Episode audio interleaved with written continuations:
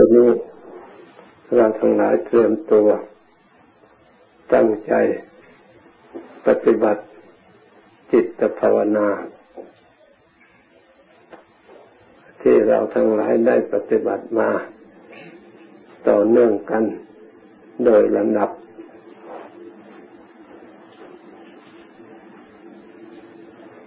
การภาวนานั้น สำเร็จอยู่ที่ความตั้งใจมั่น จิตของเราตั้งมั่น ที่เรียกว่าสมาธิ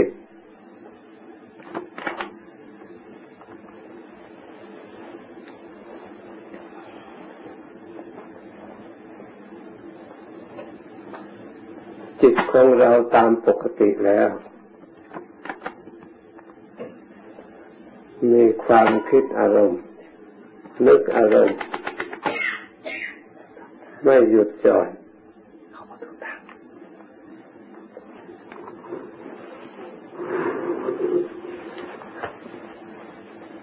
มีคิดนึกอารมณ์อยู่เสมอเสมอ ถ้าไม่มีสติตามแล้ว ยากที่จะตามทัน เพราะฉะนั้นเมื่อเราต้องการฝึก จิตของเรา เราจะต้องอาศัยสติคือความตามระลึก ไม่เฉพาะแต่ระลึกถึงจิต แม้แต่ระลึกถึงอย่างอื่นอย่างใดอย่างหนึ่งก็ได้ จะระลึกพุทโธระลึกธรรมโมระลึกสังโฆเมื่อสติอยู่ในพุทโธพุทโธแล้ว เราทำความรู้ตัวในพุทโธนั้น ก็ชื่อว่า จิตของเราก็อยู่ในพุทโธด้วย จะไปตามลำพังไม่ได้แต่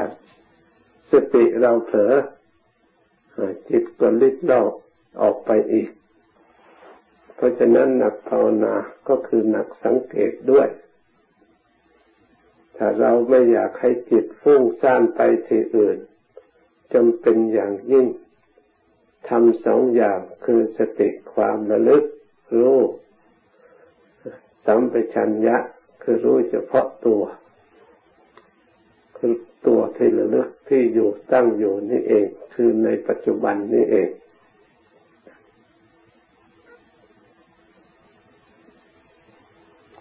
คำว่าระลึกรู้ตัว เราสมมติ สกลกายของเราทั้งหมดนี่เป็นตัว เราจะเอารูปธรรมก็ได้ เราจะเอานามธรรมก็ได้ สมัยครั้งพุทธกาลนั้นบางองค์ ท่านก็เอาเกษาเป็นอารมณ์ บริกรรมระลึกทั้งพิจารณาระลึกถึงผมไปในตัว กำหนดเอาเครื่องหมายของผมไว้เกษาเกษาระลึก ก็เป็นกรรมฐานได้เหมือนกันทำให้จิตสงบได้เหมือนกันทำให้เกิดปัญญาสามารถ จะได้บรรลุธรรมยิ่งขึ้นไป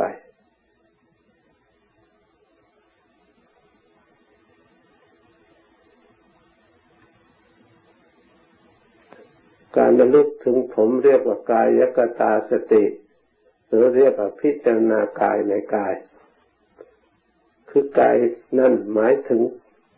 ส่วนรวมทั้งหมดมีหลาย ๆ อย่าง เหมือนกับเราสวดอายังโคเมกายโยกายของเรานี่แหละ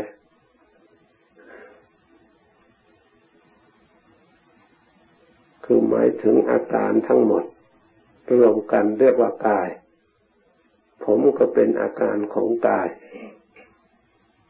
ขนก็เป็นอาการของกาย เล็บฟันหนังเนื้อเอ็นกระดูก ที่เราสวดไปทั้งหมดเป็นอาการของกาย ที่ประชุม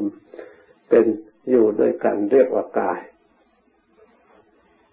ท่านสอนให้รู้กายในกายคือรู้ส่วนใดส่วนหนึ่ง เป็นกรรมฐานเป็นเครื่องยึด ไว้เป็นหลักภาวนา ส่วนใดส่วนหนึ่งโบราณอาจารย์ ท่านเคยแนะนำไว้ว่า ให้พิจารณากายในกายอาการทั้งสามสิบสอง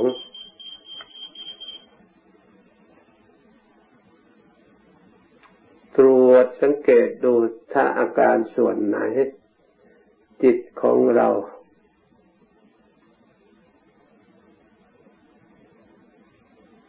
จะเห็นชัดจะรวมอยู่ได้ ปรากฏว่ากรรมฐานส่วนนั้นจะปรากฏขึ้น แก่จิตของเราได้เร็ว เราก็ควรเอาอาการส่วนนั้น เพราะฉะนั้นบางองค์ชอบพิจารณากายในกายโดยภายใน บางองค์ชอบพิจารณากระดูก บางองค์ชอบพิจารณาภายในตับไตหรือใส่น้อยใส่ใหญ่ บางองค์ชอบพิจารณาโครงกระดูก ส่วนใดส่วนหนึ่ง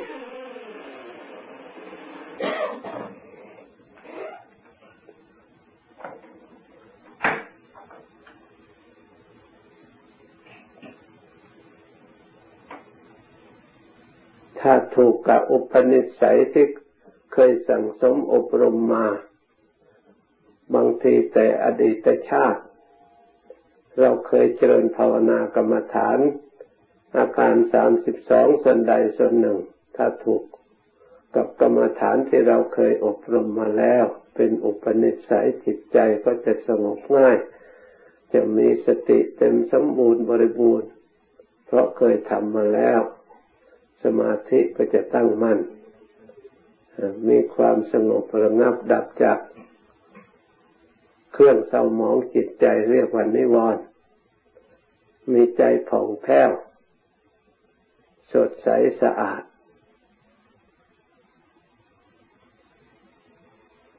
มีกายเบา มีจิตเบาเป็นสมาธิจิตเป็นหนึ่งแน่วแน่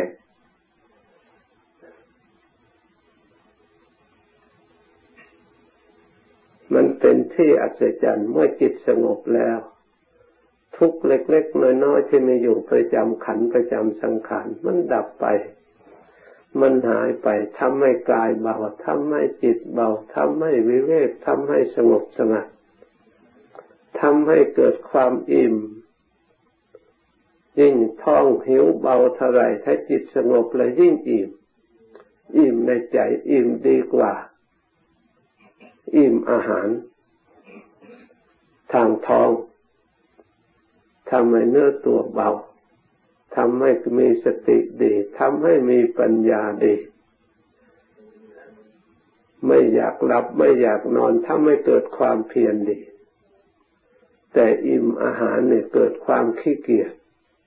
อยากแต่หลับอยากแต่นอน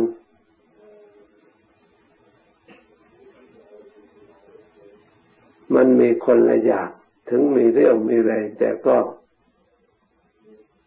มันทำไม่เกิด ไม่เกิดสติไม่เกิดปัญญา เนื่องด้วยเหตุนี้ ท่านผู้ฝึกปฏิบัติอบรมกรรมฐาน ท่านจึงชอบเป็นผู้สันโดษมากน้อยยินดีใน ความสงบประรบความเพียร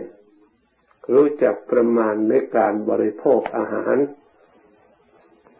แต่พอเหมาะคำว่าพอเหมาะนั้นเอาความสงบ เอาสติเป็นเครื่องวัด ถ้าเราบริโภคอาหารขนาดนี้สติของเราดีสติที่เคยพลั้งเผลอก็ไม่ค่อยเผลอ ความรู้ตัวดี ความสำรวมดี จิตผ่องแผ้วดี นั่นเรียกว่าพอดี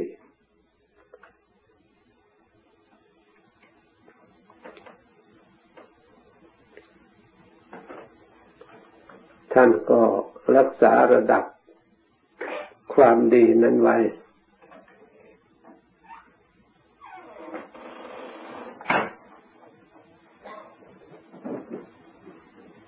การ ภาวนาก็คือการรักษาจิตใจของเราให้พอดี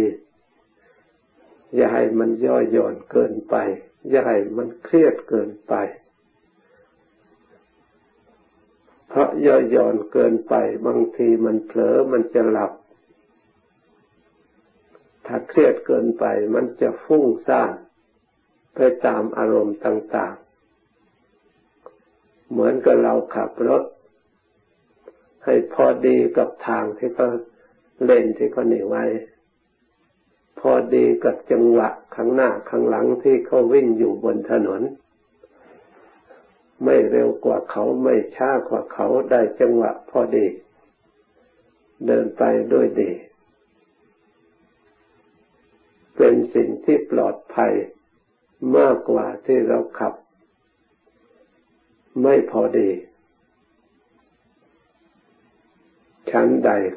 การอบรมจิตภาวนา เรารู้จักพอดีในจิตใจของเราเอง ทางสายกลางก็คือพอดี สติก็พอดี ความเพียรพยายามก็พอดี ความตั้งใจก็พอดี ปัญญาของเราก็พอดี อยู่เฉพาะในปัจจุบันควบคุมรักษากันไว้โดย สามัคคีเรียกว่าพลังสมัคคีคือสมัคคีกำลังพลังกำลังศรัทธาประทำหน้าที่ความเชื่อความเลื่อมใสในการปฏิบัติภาวนาพอดีพอดี ความเพียรก็เพียรพยายามพอดี ตามกำลังศรัทธาเขาที่มีอยู่ สติกระลึกพอดีไม่เกินไม่ขาด เป็นเหตุให้รู้ปัจจุบันไม่พลั้งเผลอรู้ตัวอยู่สมาธิจิตตั้ง ของเราก็ตั้งพอดีพอเหมาะ ในการเหมาะสมที่ในการที่จะระลึก ในการที่จะพยายามพร้อมแล้วที่จะสงบวิเวกพร้อมแล้วโดยความเชื่อความเลื่อมใสส่วนปัญญาก็ควบคุมรักษาศรัทธารักษาสติรักษาความเพียรรักษาความตั้งใจของตนเอง เพื่อปกป้องไม่ให้ อารมณ์จากภายนอกเข้ามาก่อกวนจิตใจ คุ้มครองกิเลสภายในไม่ให้สร้างขึ้นก็ควรทำให้ใจเศร้าหมอง ในตัวของตัวเอง จิตน้อมไปเพื่อความสงบเพื่อความสุข ยังลงสู่สมาธิ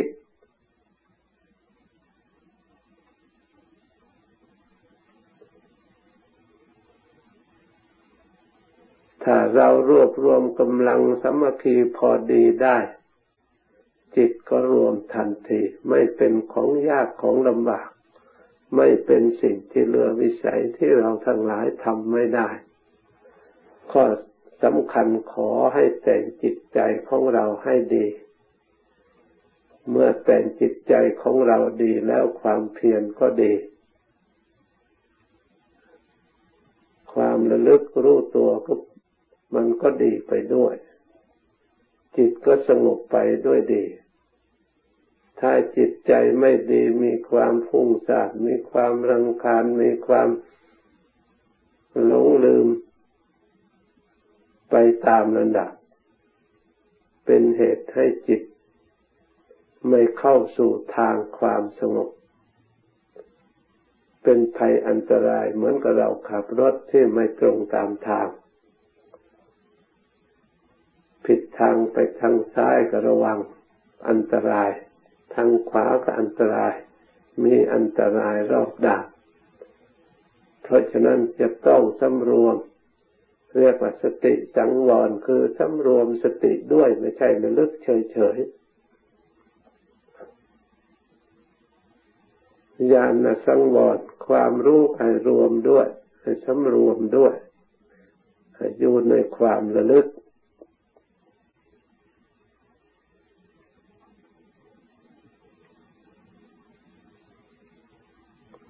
ระลึกด้วยความสำรวมก็เพื่อให้จิตของเรารวม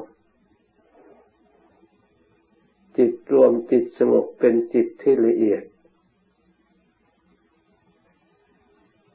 ละอารมณ์หยาบหยาบทำไมจิตจึงมีอารมณ์หยาบ เพราะกิเลสท่านหยาบนั่นแหละ ทำให้เกิดความดิ้นรน เกิดความอยากเกิดความหลงประการต่างๆ ไม่มีความสำรวมตาสำรวมหูสำรวมจมูกสำรวมเล่นสำรวมกายสำรวมใจ ปล่อยให้อารมณ์เหล่านั้นมาก่อกวน อารมณ์ในจิตใจของเราเลยอยากไม่มีความสงบ ไม่มีความสุข ไม่มีความผ่องใส เราอยากสงบเท่าไรก็ไม่สงบ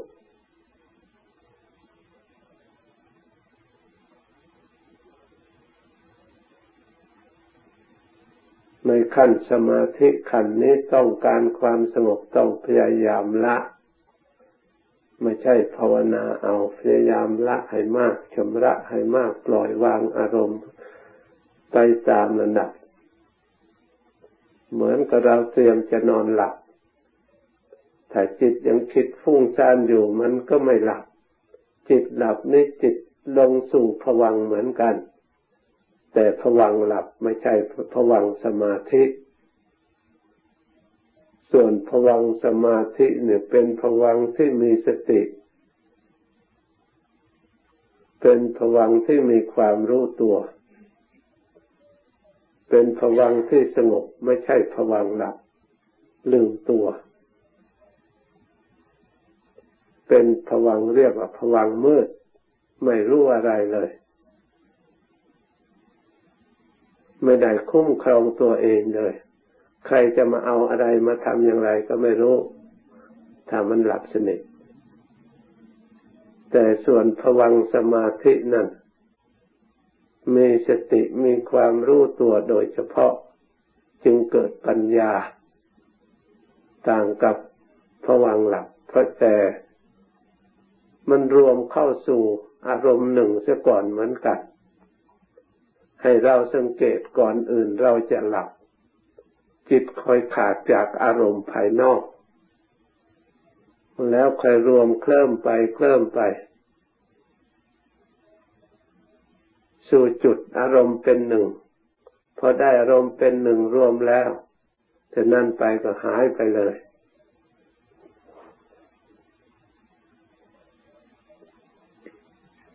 ส่วนสมาธินั้น พอจิตรวมสู่อารมณ์เป็นหนึ่งแล้วมันตั้ง มันไม่หลับ จิตมันตั้งมารู้ตัว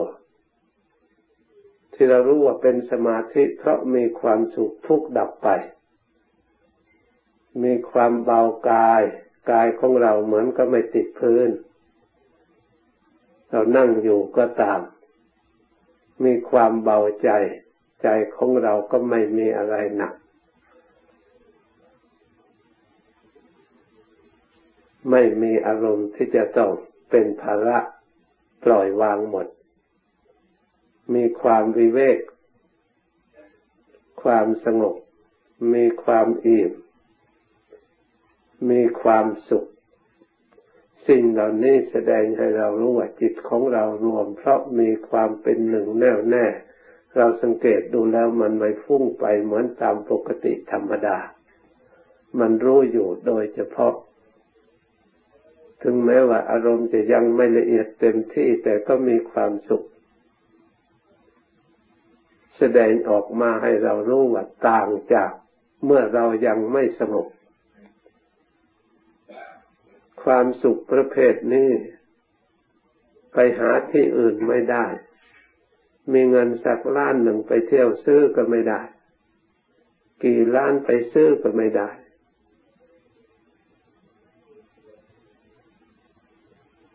ไปแลกเปลี่ยนที่ไหนก็ไม่มีตลาดขาย ไม่มีที่ขาย จะเอาเงินมากองทรัพย์มากองทั้งแต่ดินจดฟ้า ก็เอาไม่ได้ แต่จะได้จริง ๆ ไม่จำเป็นจะเกี่ยวเนื่องโดยวัตถุเหล่านั้น เพียงแต่เราสละเวลาเข้ามาศึกษาปฏิบัติ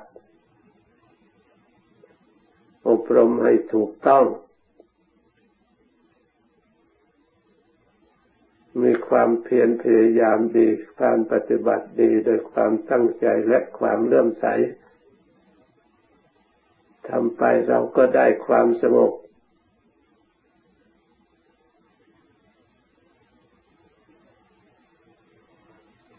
ซึ่งเป็นสมบัติไม่มีในที่อื่น หาที่อื่นไม่ได้แล้ว แลกเปลี่ยนซื้อขายด้วยวัตถุไม่ได้แล้ว ได้เฉพาะผู้ที่ปฏิบัติอบรมเท่านั้น ผู้มีกุศลคือความฉลาด ได้อบรมสังสมแล้ว ปฏิบัติก็ย่อมสำเร็จ โดยความไม่ยากลำบากเหลือวิสัย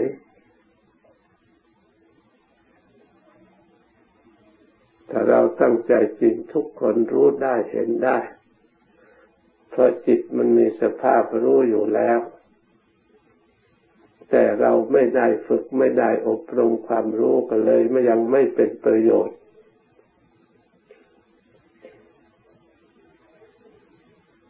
เมื่อจิตของเราฉลาด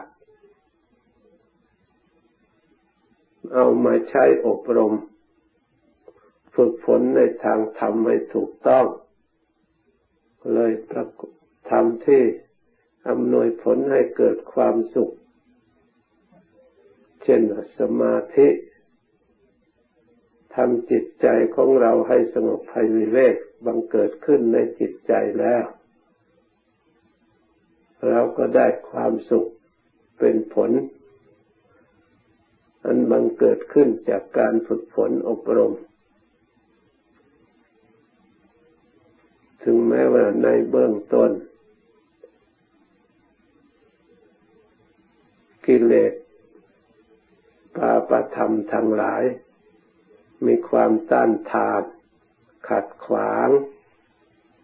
ไม่ให้จิตใจของเราสงบง่ายๆแต่เราอย่างงุดหงิดเสียใจ หรือเข้าใจลังเลสงสัยในจิตในใจ ให้ถือว่าเป็นธรรมดาเฉยไปผ่านไปผ่านไป ถ้าใจของเราดีแล้ว สิ่งที่ไม่ดีมันเกิดขึ้นไม่ได้ เดี๋ยวค่อยจางไปหายไปเอง เพราะฉะนั้นให้เราประคับประคองใจของเราให้ดีระลึกทำเป็นที่พึ่งด้วยดี เราเคยอบรมธรรมะนำมาภาวนา ในส่วนไหนเราก็ระลึกนำมาอบรม ไม่ได้อะไรได้แต่บริกรรมภาวนาอย่างเดียว เอาอันหนึ่งเท่านั้นแหละ ความสุขจริง ๆ ความสงบจริง ๆ ไม่มีมากมีอันเดียว ความพ้นจากทุกข์ก็ไม่มีมากมีอันเดียว ขอทำอันเดียวนี้ ให้จิตแจ้งประจักษ์ตั้งมั่นเห็นชัดจริงๆให้สิ้นสิ้นสงสัยในธรรมอันหนึ่งอันเดียวนี่แหละ ในปัจจุบันนี่แหละ เมื่อเราเห็นสิ่งหนึ่งแล้วสิ่งอื่นมีเท่าไรเท่าไรเราก็ต้องเห็นเมื่อตาของเราดีแล้ว เรารักษาตาของเราสะอาดบริสุทธิ์ เมื่อเห็นสิ่งหนึ่งในสิ่งไหนที่มีอยู่ประมาณเท่าไหร่ก็ต้องเห็น เมื่อเราเห็นแล้วเราก็ต้องรู้ เราก็สิ้นสงสัย เพราะเรารู้เราเห็นเรียกว่าญาณทัศนะทั้งรู้ทั้งเห็นก็สิ้นสงสัย เรื่องบาปเรื่องบุญเรื่องคุณเรื่องโทษ เรื่องชาตินี้ชาติหน้าตายแล้วสูญตายแล้วเกิด ไม่ใช่เรารู้เพียงแต่ตายแล้วศูนย์เกิด เรารู้ที่เหตุปัจจัยที่ให้เกิด เหตุปัจจัยที่ให้ศูนย์เหตุปัจจัยให้ดับ เหตุปัจจัยให้ท่องเที่ยวพบน้อยพบใหญ่ พระพุทธเจ้าพระองค์ทรงรู้หมดแสดงไว้หมด